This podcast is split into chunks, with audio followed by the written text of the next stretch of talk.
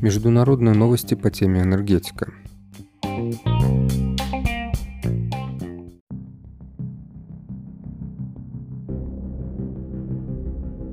В КНР введена в строй крупнейшая в мире солнечная электростанция, и она оснащена накопителем энергии.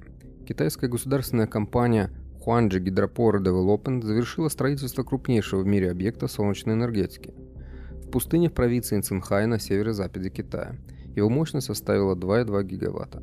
Солнечный парк оснащен системой накопления энергии мощностью двести два мегаватта и емкостью двести два мегаватт-часа, которая поставлена китайским производителем инверторов в SunGrow. В проекте использованы монокристаллические двусторонние модули, поставленные неназванным производителем, и стринговые инверторы SunGrow на тысяча пятьсот вольт. Строительство фотоэлектрической станции началось в ноябре две тысячи девятнадцатого года и было завершено в сентябре нынешнего. Система хранения энергии была развернута всего за четыре месяца.